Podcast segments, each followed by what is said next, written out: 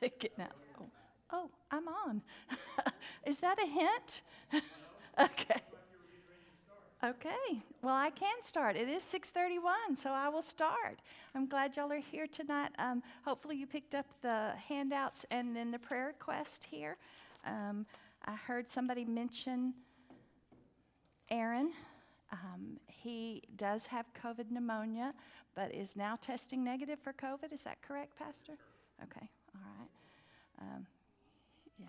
So yes. So that's good. He's and he- he's still in the hospital, but he's not in ICU. So that that's good news. Um, and I don't know that I know a lot more about any of these other ones. But let's let's begin with prayer. Okay. Father, thank you for this time tonight. Thank you that we can gather and study your word. We do pray for these that are mentioned. We ask that you be especially with Aaron and Shannon and the children tonight, that your presence would be so evident in their lives. And we ask for healing for Aaron. Pray for Andy and the loss of his mom and for all the others on this list, Lord. May you do your work in their lives. And we pray in the name of Jesus. Amen. Well, I'm glad you're here for Courage Amidst Chaos series. It was good to hear from Stuart these last three weeks and come to understand a little bit more about Joseph and um, his life. I think you're going to find some parallels in both of those stories. But three words of introduction about Daniel. First, we'll obviously be studying the book of Daniel, but we only have four weeks. So we're not going to do like the visions, the prophecies. That's not what we're going to major on. We're really majoring more on the life of Daniel and how God was shown through Daniel's life. Okay? And then, secondly, if you've been in ladies' Bible studies with me, I don't think anybody in here has. So I'm going to tell you a revolutionary statement. Shocking, and that's my second part of introduction. The Bible is a book about God. Bet you didn't know that. Shocking, isn't it? yes. The Bible's a book about God. So when we're looking at the life of Daniel, we're really looking to see what we can learn about God through the life of Daniel because the Bible is a book about God, not just about Daniel. And oh, you could have said that, Janet, sorry. um, and third, our title, Courage Amidst Chaos. I chose the title and indeed what we're studying because I think, well, haven't we seen quite a bit of chaos in the last couple of years? Yeah. Yeah, yes, a lot of chaos. And so um, I think we're going to discover that there's things in Daniel's life and in Daniel's world that relate to our world today. And in fact, each week I'm going to tell you one thing, boil it all down to one thing about our world, two things about Daniel, and three things about God because he's the most important, okay? So that's what's in your on your handout there on the right. Those are your note-taking places. I, I want you to know, Pastor, it was so hard for me to put this together because it's not in outline form. Can you see that? I do everything in outlines, and he teases me about it. So, um, but I tried to just give you some information. But I did want you to physically write the f- points that we're going to put because I think that will help cement it into your brain. So, we'll tell you something about the world, something about two things about Daniel, and three things about God. All right, if you have your Bibles, open them to Daniel chapter 1, and that's where we'll be to start. If you don't have it, I also have it up here on the screen. Okay.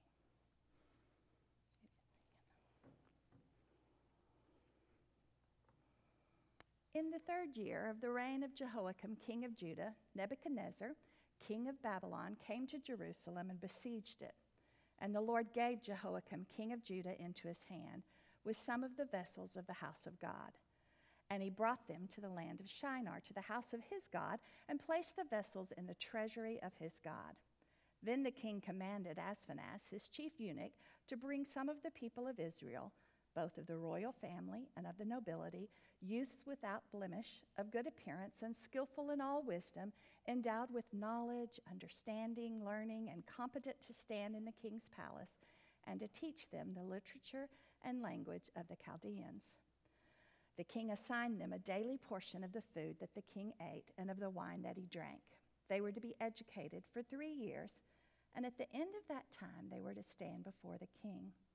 Among these were Daniel, Hananiah, Mishael, and Azariah of the tribe of Judah. And the chief of the eunuchs gave them names. Daniel he called Belteshazzar, Hananiah he called Shadrach, Mishael he called Meshach, and Azariah he called Abednego. So that's the opening scene of Daniel. But let's talk about what happened before that. Hi, y'all. Glad you're here. There's some handouts right here. Can I give you? There you go. Mm-hmm. Let's talk about what happens before the book of Daniel. So, this, this passage describes things that happen in about 605 BC, but 300 years before that, King Solomon died, and it made his son Rehoboam king. Now, Rehoboam didn't rule very well, and that caused the people to ask for a young charismatic leader to join in, and his name was Jeroboam. Jeroboam promptly split the kingdom, took 75% of the tribes to the north, and leaving only Judah and Benjamin in the southern kingdom. The northern kingdom was a hot mess. Uh, king after king after king ruled poorly there. Um, and they were captured by the Assyrians and then later the Babylonians. Those 10 tribes who made up the northern kingdom became so assimilated into the culture there that you really couldn't even distinguish them from uh, the rest of the culture. The two tribes that were left in the southern kingdom, Judah and Benjamin, um, they were a bit more of a mixed bag, I guess you could say. They had some good kings and they had some bad kings. Many of the Jews there also strayed away from those lifestyle requirements set by God. And they were repeatedly warned by God. Ezra, Nehemiah, very specifically in Jeremiah 25, way back in Leviticus 26 and in Deuteronomy 28, God repeatedly warned them there's an exile there was an exile coming if they didn't repent. Well, you know what happened? They didn't repent. So, God's many words of warning came to fruition, and the Babylonians conquered Judah. And that's where we are right now. In fact, from this point forward until the end of the New Testament period, they were under the rule of successive empires. That northern kingdom started with the Assyrians, and then they, the Babylonians, southern kingdom, the Babylonians, then the Persians, then the Greeks, and then the Romans. But this was the first of three forays into Judah where people were captured and carried into exile. And that's what we just read about in Daniel chapter 1. And in these short verses there, we can see already something about the culture, something about God, and something about Daniel. So let's do the culture first. It's so obvious. Look in verse 2. I'll get you back to verse 2.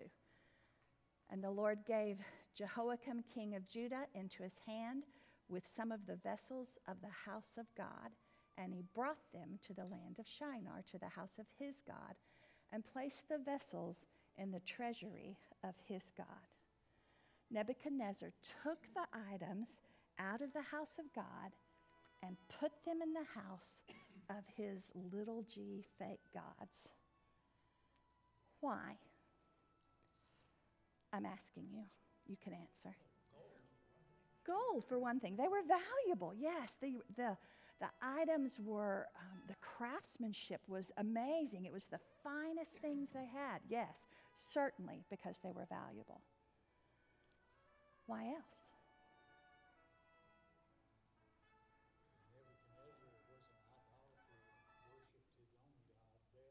Mm-hmm. And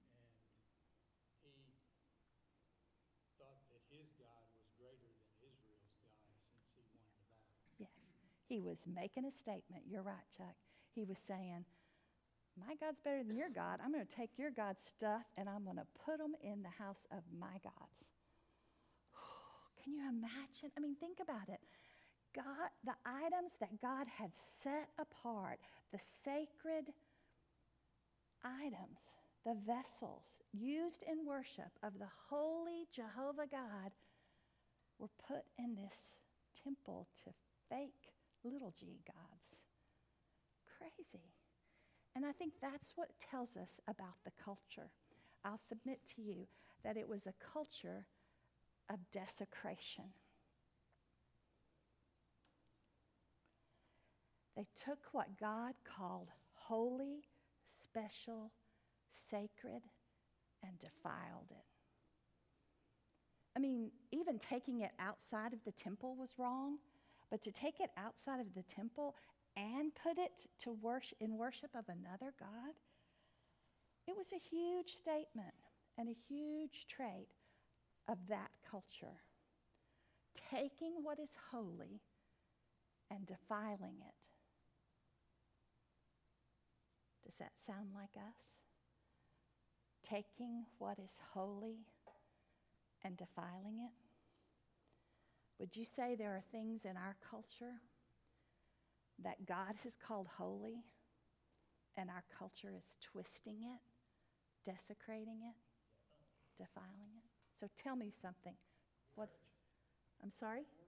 Abortion, taking life. God calls it holy and pure. Yes. Okay. What else? Marriage. Marriage. Yes. Absolutely. It's a holy covenant between two people, and we're twisting it, getting it wrong. What else?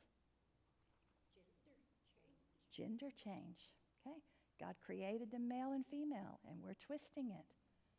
Okay. Anything else? Okay? Same sex marriage, yeah, kind of the same thing. We live in a culture that is taking the things that are holy, that God says, I want to set them apart for my use, and we're twisting it, we're defiling it, we're desecrating it. Hmm. Mm. Mm-hmm. Yes, yes. His word is not, because you're right, his word is holy. Yeah. I mean, mine says Holy Bible written on top of it, doesn't yours? yes. All right, your answers are good. We, like Daniel, live in the midst of a culture of desecration. But let's start our list about God for tonight, too. It's also in verse 2. In fact, it's found in the first four words of verse 2. And the Lord gave. And the Lord gave. It says, And the Lord gave Jehoiakim, king of Judah, into his hand. You see, this story of Daniel is, sorry, I lost my place here. This story of Daniel is a story filled with much pain in a culture of desecration. But at the beginning of the story, God is sending us a message. He's saying, you think this was Nebuchadnezzar's doing? Do you think he was too powerful? Nebuchadnezzar was too powerful for God? No, absolutely not. God was still in control. He gave the kingdom over to Nebuchadnezzar. He gave the kingdom over to Nebuchadnezzar because of the people's disobedience. It didn't catch God by surprise, it didn't send him into a panic. He knew it was coming. Indeed, he foretold it, like we talked about earlier, over and over and over again. He brought it, and he gave the kingdom to Jehoiakim. And despite everything that followed the multiple death threats, fire, wild animals, scary visions and dreams, all of that that's in the rest of Daniel God was then and is now still sovereign. And that's your blank. God is sovereign. I'm letting you write it down. Then I want to give you a quote. I think you've probably heard it before. I ran across it when I was preparing for these lessons. It just really sums it up to me. so simple, but that's kind of me. Um, God is in control of who is in control. God is in control of who is in control. I mean, because God is sovereign, He's the one that's in control, no matter what kings or rulers or powers are present. I mean, some of us in, in this room may have been wringing our hands about those in power in our government right now. And if you aren't, then maybe you were two years ago wringing your hands.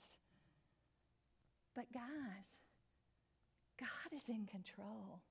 He is the sovereign king over all. We have the privilege to live in a free country, and we should vote and pray through our decisions and vote according to what we believe God's word says. But ultimately, we need to remember that we worship a sovereign God, and He's in control of whoever is in control. It's an exercise of faith for us to trust Him to sort it all out in His timing. God is sovereign. All right, let's keep looking. Um, I think we're going to look at verses 3 and 4 again because I think we can find something about Daniel from this one. Then the king commanded Ashpenaz, his chief eunuch, to bring some of the people of Israel, both of the royal family and of the nobility, youths without blemish, of good appearance, and skillful in all wisdom, endowed with knowledge, understanding, learning, and competent to stand in the king's palace, and to teach them the literature and language of the Chaldeans. The people that were brought into captivity for Nebuchadnezzar were young, probably 16 to 18 years old. And they were either of the royal family or the nobility. That's what it just said. I've read it twice. They were without blemish. That just makes me smile because that makes me think of our Savior. Um, and he was of royal lineage, just like Jesus is of royal lineage. Just kind of a few ways that even Daniel was a foreshadowing of Christ. But let's look more about him. Um, not only were they either of the royal family or of nobility, but they were young men who were wise and had been taught the best of what their community had to offer. They were skillful in wisdom, endowed with knowledge.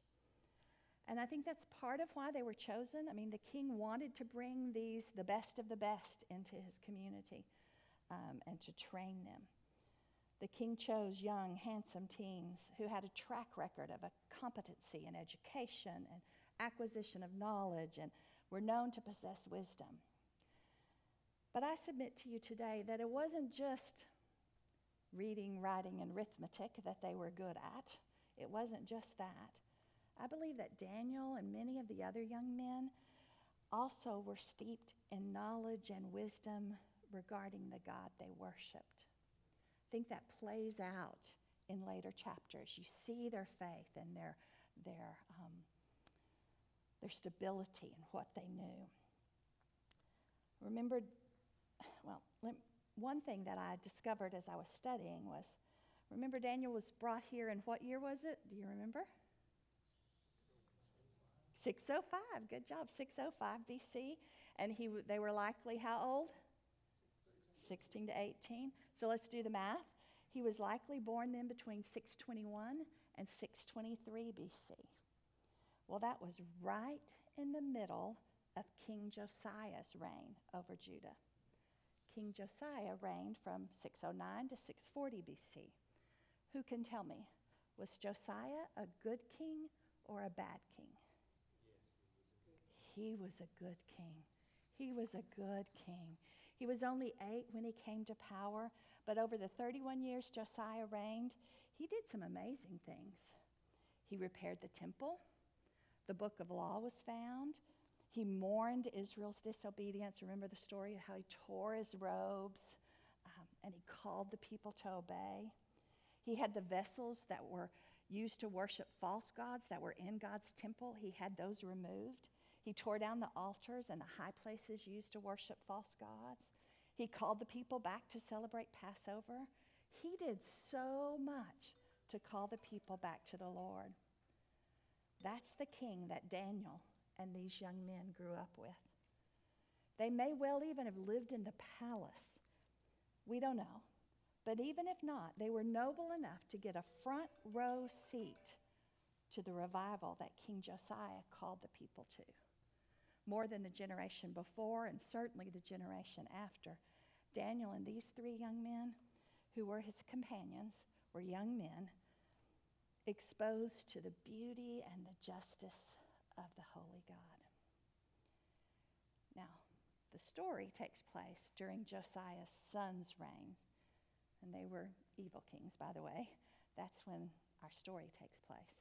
But Daniel's formative years were spent during the time of a king who called people to return to the Lord.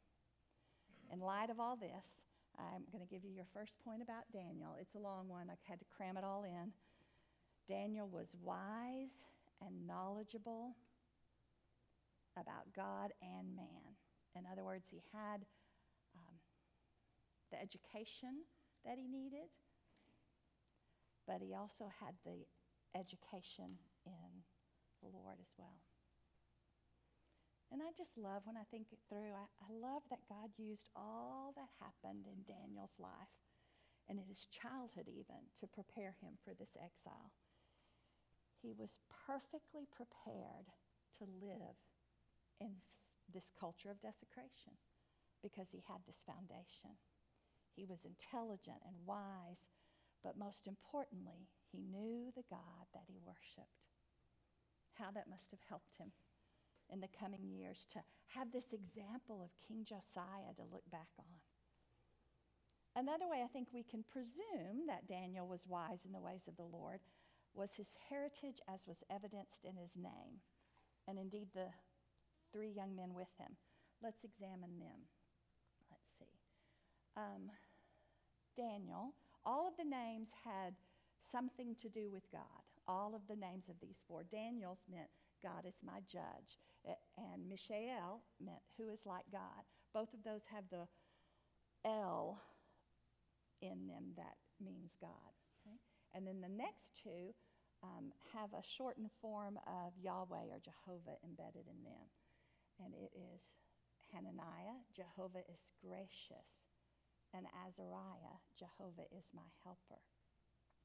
These young men were named after the characteristics of the God that they worshiped. It was who they were, it was their very identity.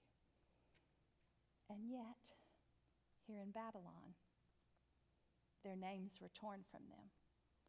Their names were defiled as well. And they were given new names, and guess what those names meant? Those names were linked with the foreign gods. So instead of God is my judge, Daniel's name meant Bel, which was one of the Babylonian gods, guard his life. Mishael, instead of being who is like God, it meant who is like Aku or moon god. Hananiah, instead of Jehovah is gracious, this one makes me really sad instead of being reminded of God's grace, his name became, became I am fearful of God. Fearful, fearful. yes, sir. And Azariah, instead of Je- Jehovah is my helper, it became servant of Nebo. Oh, sorry, which was another of the gods. I'm having trouble here, I'm sorry.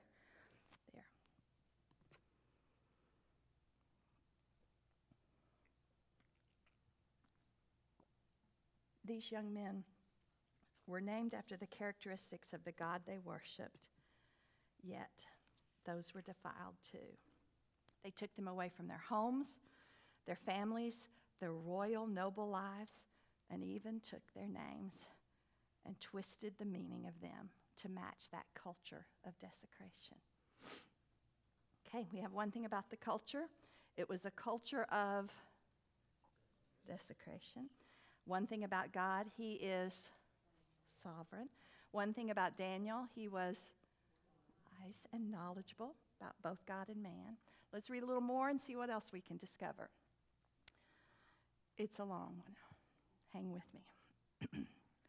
but Daniel resolved that he would not defile himself with the king's food or with the wine that he drank. Therefore, he asked the chief of the eunuchs to allow him not to defile himself. And God gave Daniel favor and compassion in the sight of the chief of the eunuchs. And the chief of the eunuchs said to Daniel, I fear my lord the king, who assigned your food and your drink. For why should he see that you were in worse condition than the youths who are of your own age? So would you would endanger my head with the king? Then Daniel said to the steward, whom the chief of the eunuchs had assigned over to Daniel, Hananiah, Mishael, and Azariah, Test your servants for ten days. Let us be given vegetables to eat and water to drink. Then let our appearance and the appearance of the youths who eat the king's food be observed by you, and deal with your servants according to what you see. So he listened to them in this matter and tested them for ten days. At the end of ten days, it was seen that they were better in appearance and fatter in flesh than all the youths who ate the king's food. So the steward took away their food and the wine they were to drink and gave them vegetables. Okay. I just have to say, I may forever be a children's minister because I know stories based on the titles given in preschool curriculum. This is one of those. Like, okay, in the New Testament, the story where the uh, men lowered their, the man, the paralyzed man, in the mat through the roof is called Four Friends Who Helped. That's what that story's titled, yes, okay. Um, the story when Peter, when Jesus appears to the disciples and gives them uh, fish on the beach when they're out and it's after the resurrection and all that, okay. It's breakfast on the beach. So, anyway, this one I thought would always be Daniel chose good food because that's what it's called in all the preschool curriculum. Daniel chose good food. But I think it's misnamed because really, this story isn't about Daniel choosing good food. Really has nothing to do with the food itself, at least not nutritionally. It isn't about vegetables and water. This is about Daniel choosing God. You see, Daniel resolved that he would not defile himself with the king's food. Think of it this way Daniel, a King Nebuchadnezzar could take his home, he could take his family, he could take his name, he could take their royal, noble lives, but he couldn't take away their identity if Daniel stuck with what he had been taught all those years about the dietary rules and laws. He resolved that he would not defile himself. And, and that's your blank, resolved. Uh, Daniel was resolved. Sorry, I, I think I got my slides out of order. Daniel was resolved.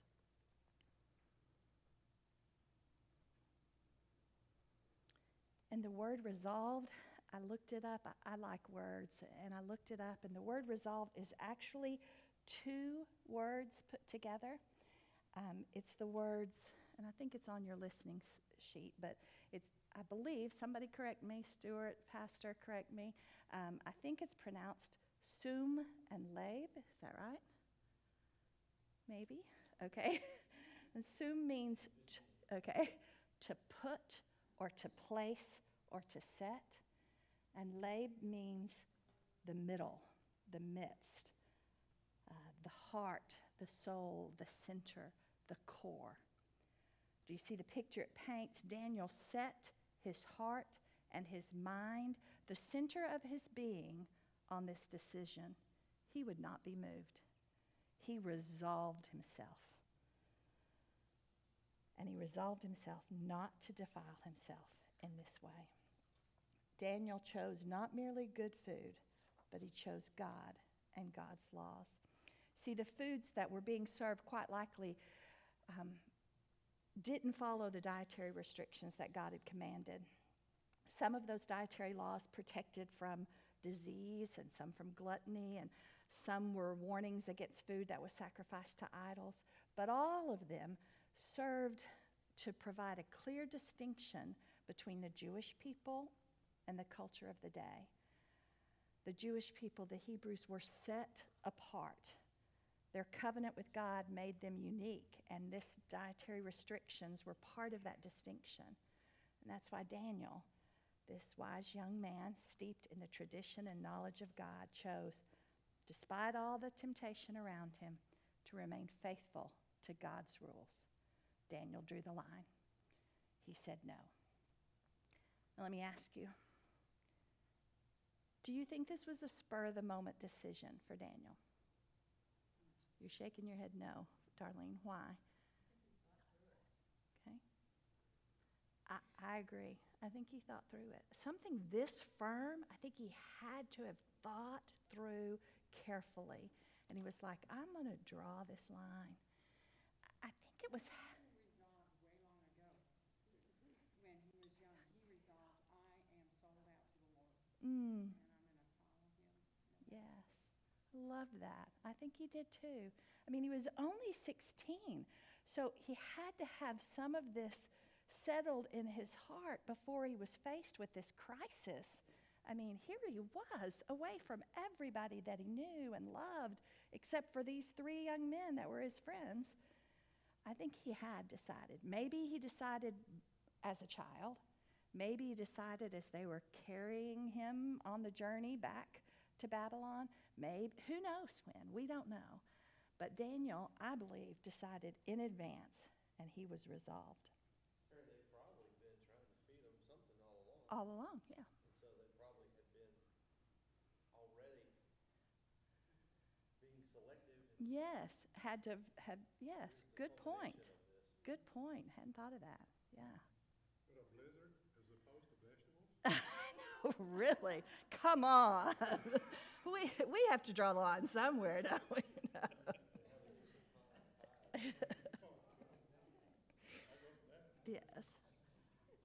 I, know we're laughing, but it really is the same for us too. We have to make our resolutions, we have to resolve ourselves well before the crisis hits. We have to build that faith so that when the time comes and we have a difficult decision, whether it be about food or whatever, ha- when we are faced with a decision not to defile ourselves, we have to have that built in us before. Uh, we, like Daniel, have to know who we are and what we believe before we're faced with that.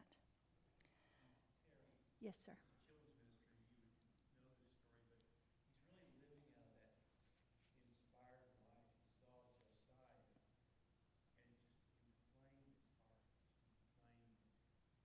And that's a lesson to us as we build a church. Children are watching. Mm, And I'm not sure Josiah knew he was influencing him. Josiah was just a big reed. That little boy was stunning. And years later, still living out mhm. I'm, I'm going to stay Jewish no matter where I am. I'm. And so it speaks that inspiration. Yes, thank you. That's good. Really good. Okay, culture of it was a desecration. Daniel was knowledgeable and wise. Daniel was, and most importantly, God is. Okay, what else can we learn about God from these verses? Um, he Daniel had resolved not to eat the food. He was going to separate himself from that culture. So he told the chief eunuch to give them only food and water. But this was against the king's command. The eunuch was supposed to obey the king, not some young captives. So why do you think he listened to them? Why did the eunuch listen to Daniel? Ding, ding, ding, yes. God granted Daniel favor and compassion. Let's see. God gave Daniel favor and compassion, is what ESV said. And I mean, I looked it up a whole, a lot of different versions. Everyone said God gave it, um, or God brought it, or God um, granted it. It was very clear that this was something that God had done. Those of you that know me know I like to plan. I like plans. I like good plans. And this was a good plan of Daniel, give you 10 days and test us and all of that. But it wasn't the plan that convinced him. It was God. It was totally God. Yes. Hey Terry, it just, what you were just sharing, um, you know, reminded me of a, of a verse in that Psalm eighty-four. It says, "For the Lord God is a sun and shield. The Lord bestows favor and honor. Hmm. No good thing does he withhold from those whose walk is blameless. Lord Almighty blesses the one who trusts in you." That is great. You know, made me think that, you know, yeah, you know, that's, uh, it's so crazy.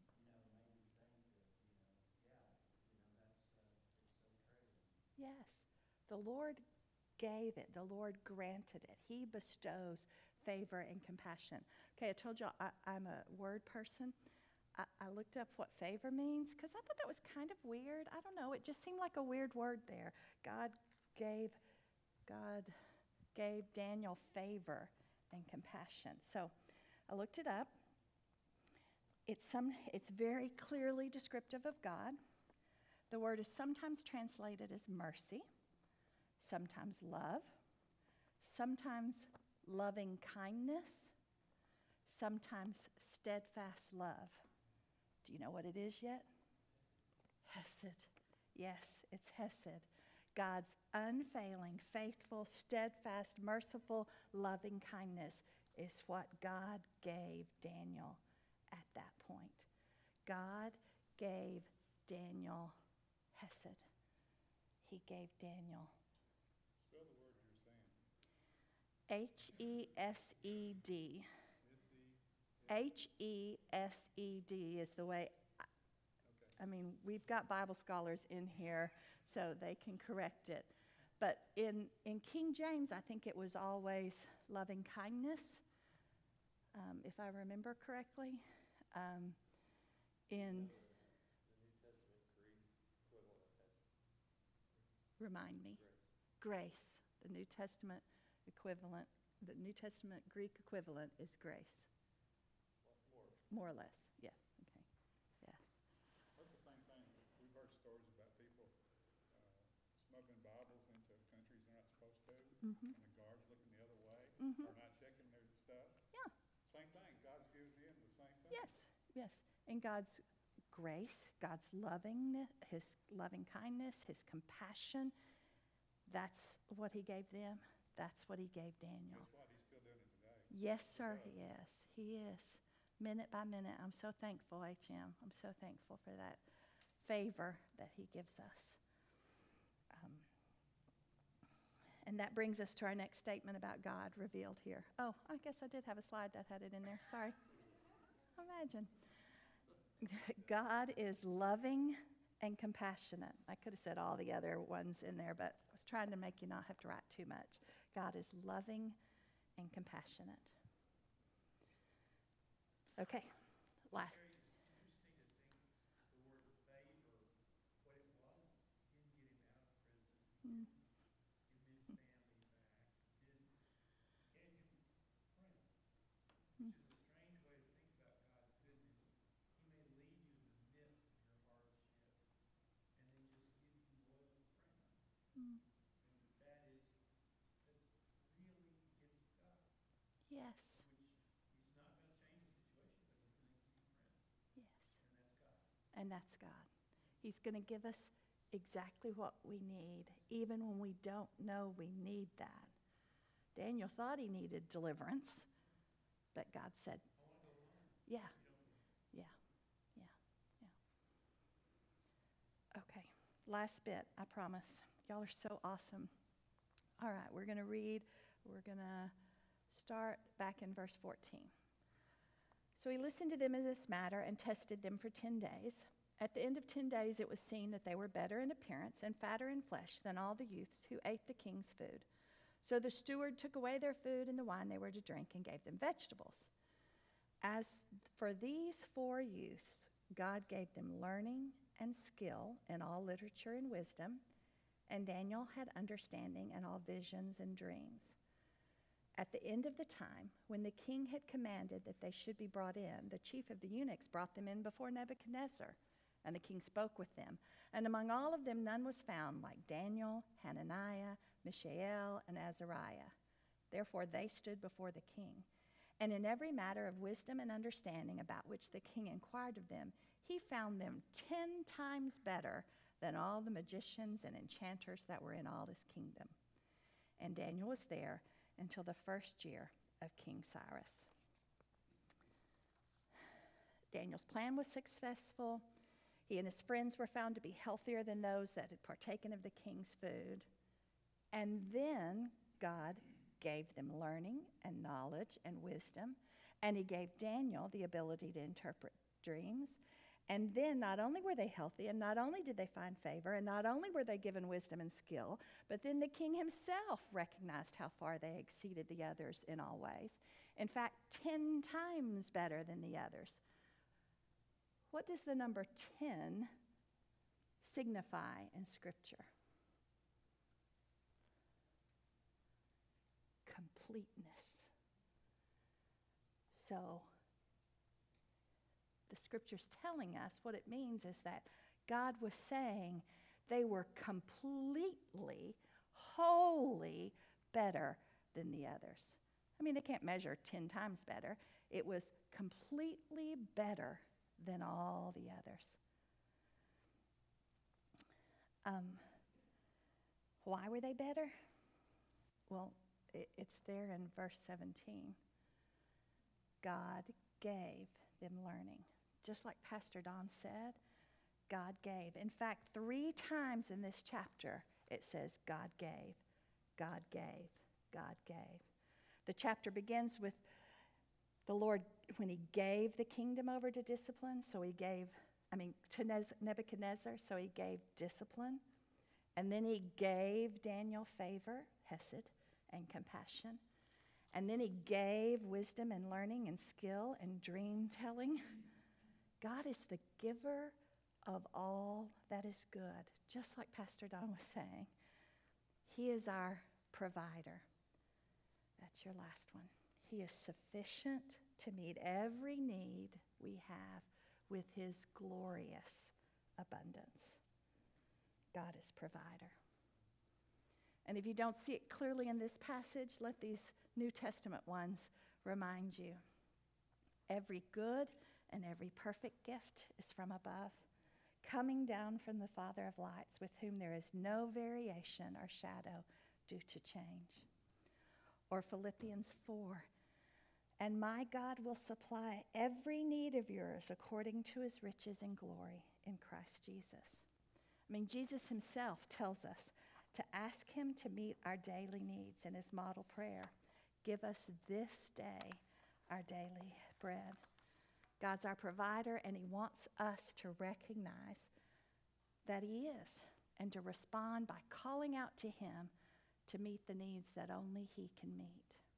It was a pattern in Daniel's life, and we're going to see that in upcoming weeks. But for now, let's one more time look back on what we've learned. Daniel was in a terrible situation, captive in a foreign land amidst a culture of. He was separated from his family and the noble life he once knew. But Daniel was wise and knowledgeable and he was resolved to not defile himself. But none of that would have mattered apart from the work of God. You see, God demonstrated that he is sovereign, he's in control of who's in control, and that he is loving and compassionate, and that he's the provider for Daniel and for you and me as well. Praise the Lord the sovereign, loving, compassionate, all sufficient Lord, the Lord over Daniel, and the Lord over you and me. Let's pray together. Father, thank you that you are the sovereign Lord. We praise you. Thank you for the faithfulness of Daniel. Call us, Lord. Help us to resolve ourselves. Give us that strength we need to choose you over the ways of the world, the defiling, desecrating ways of the world. Thank you, Father, for the favor that you so richly pour out upon us. And we pray in the name of Jesus, the one you gave. Amen.